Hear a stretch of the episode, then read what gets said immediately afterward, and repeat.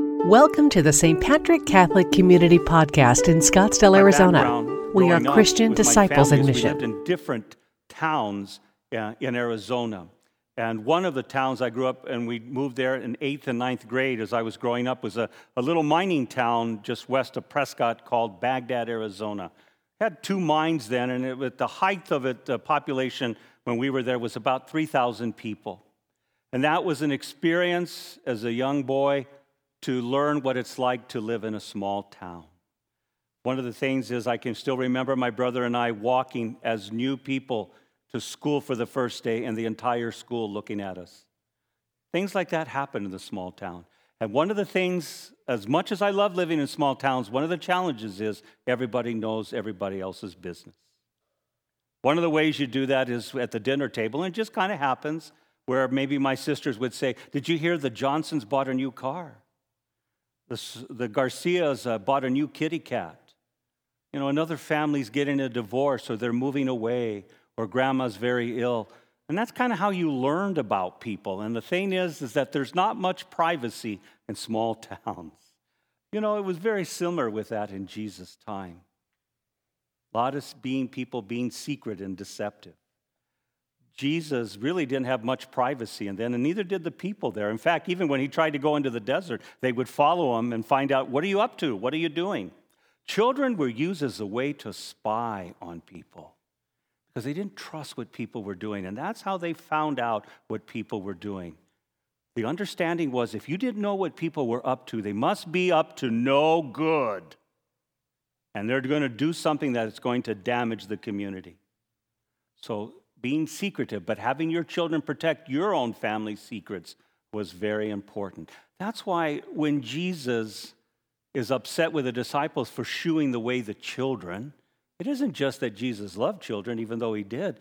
He wanted to tell everyone that he had nothing to hide. Let the children come so that they can tell everyone what I'm about. It was hard to know who's telling the truth when everyone's secretive and deceptive. And that people had to figure out what ways can you say something that you know that you're telling the truth. And people would call upon the name of God and say, As God is my witness, what I'm telling you is true. That's why one of the commandments is don't take the Lord's name in vain. You and I always kind of confess that and think, well, I said the bad word, it was a cuss word. But sometimes we don't associate that real understanding of that commandment, using God's name to perpetuate a lie out of our mouths. God's against that, especially in, a, in an area where He talks about revealing everything. That there'll be no secrets one day. And everything we've done that we thought was in the dark that no one knew is going to be revealed. To those who aren't humble, to those who don't seek forgiveness from God or know that they need God in their lives, or they just live selfishness lives, that's a scary thing. That God doesn't look very good then. How can God reveal those things? I'm going to be embarrassed, and I'm not looking forward to that day. But anyone who confesses sins and are humble and know that we just need God to help us even when we struggle with daily sins, Jesus is teaching us we don't have to be afraid of that. Jesus, prior to these verses in today's gospel from Matthew, talks about what real honor is for men and women to receive. As he is speaking to the Pharisees, they seek honor by fasting and almsgiving and praying. And they do that specifically so that they win honor, so that people will say, wow, they are holy.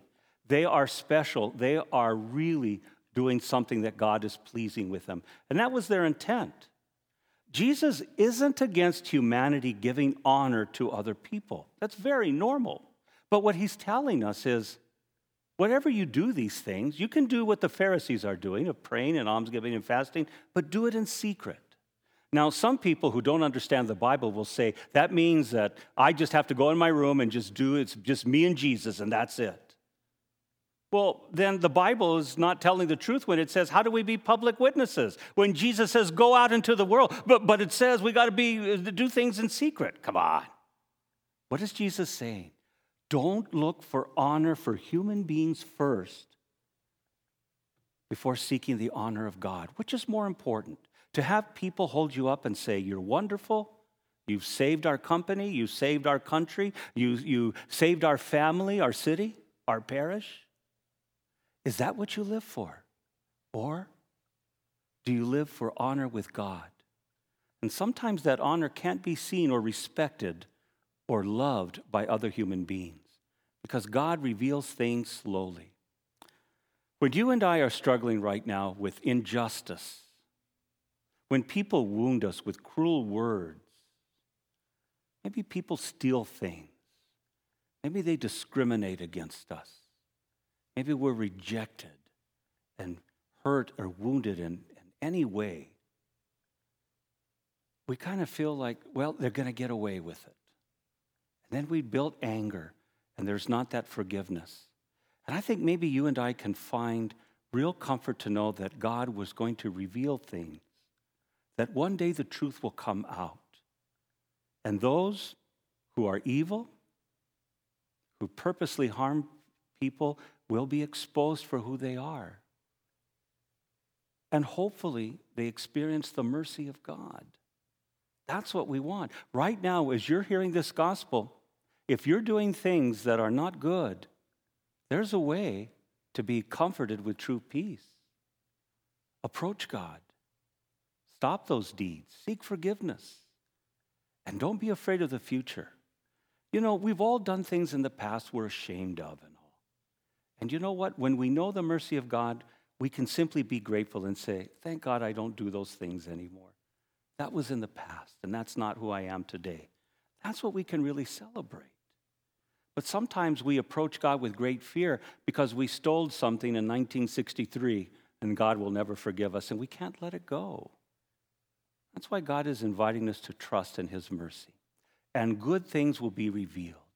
And so when we seek honor, not first of other people and place that before, but from God, good things are revealed too of what we've done. Today, as we honor all fathers today, I want to walk with you maybe ways that God reveals to you about fathers and your particular father. You know, we honor all fathers because sometimes they do amazing things that people maybe might not be aware my relationship with my father is beautiful. I, I, love it, and I'm very grateful for my dad. But my dad grew in a generation, and many men experienced that. That may not be your experience, but what I've experienced is men felt this deep obligation and commitment to provide for families. Sometimes they were able to do that in healthy ways, and other times not healthy ways of too many hours or being so preoccupied with financial goods and all that. Sometimes they don't always do that right, huh? but maybe they learned along the way. And you know, when you have an older father, you can say, gee, I, I, I wish I didn't spend too much time there. But you learn to love your father. You know, for me, I thought my father was the dumbest person in the world when I was 14 years old because he didn't know anything. And now that I'm older, I understand he knew a lot. I was the one that didn't know anything. Sometimes we can approach with our fathers like that too, to say, I don't know, they didn't, they didn't know everything, but they did the best they could.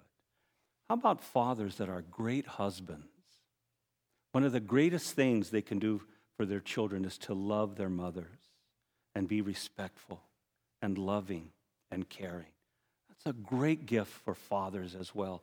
Now, some of you are fathers in different ways. Some of you have been able to have that great gift of bringing, cooperating with God and your wives to bring life into the world. Or whoever that is that you somehow have brought life into the world. That's, that's a beautiful gift. And that's something we can thank all fathers for as well. How about fathers that are great fathers? You know, I always enjoy when, when we learn about studies about how fathers and daughters' relationships are important. I see that all the time when I do a wedding. The joy of those times when a father can walk their daughter down the aisle at the wedding.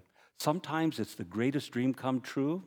Other times it's painful because maybe the father hasn't always been there. But somehow the daughter wants to forgive, wants to give the father another opportunity. That's a great thing about honoring fathers. That, you know, it can also be forgiveness as well as healing. And so I've enjoyed the friendships I have with many fathers. I'm a father too. I don't know if you knew that or not. That's my first name by many people. Huh? And being a father, I feel responsible for people. And I know now what it is to tell people yes and what it's like to tell people no. And that's not always easy. And it's not about being appreciative. I just love being people's fathers. I love it on the football field as well, just to watch young men grow and become young men and do great things in the world here. So, today, as we honor fathers, just want to give you a blessing all today. It's not easy being a father. I, I can tell you that. You know, Mother's Day, everyone buys cards and stuff like that. Dads, it's a little different because sometimes there are things that we have to work through. But you know what? There are great men out there that have been great examples to me, being good providers, being good husbands, being generous, being men that really are outstanding models for me to follow. And a lot of my priesthood is based on men that I've seen in my lives who are fathers, including my own father, have formed and shaped me to be the man who I am today. And I'm very grateful. So at this time, I'd like to offer a blessing to all fathers. You can stand if you'd like, and anyone in, your, in, in there with you that uh, might be with your family, if you'd like to extend your hands and offer a blessing to your father both living, deceased, whether they're a father that are guardians or have adopted or foster fathers, or maybe you're a father figure to someone who calls you a father by name or you have that role model. We want to pray for you too because that's what it means to be a man of God, to be a fatherly figure for others. Lord God, our country today honors all men with the great gift of title Father. We thank you for the blessings you bestowed upon them in being men of honor, men who care and shepherd their families. We pray for all fathers who happen to be in loving relationship with their spouses or other people important in their lives. We pray for great fathering gifts of the raising of children. We pray for any healing that is necessary by any family members or fathers, that they may know the peace that they have done the best they could. And so today, bless the men here. Grant them the grace to continue to be examples of manly love for God's people. In the name of the Father, the Son, and the Holy Spirit. Happy Father's Day to everyone. Thank you for listening to the St. Patrick Catholic Community Homily Podcast. We are Christian disciples in mission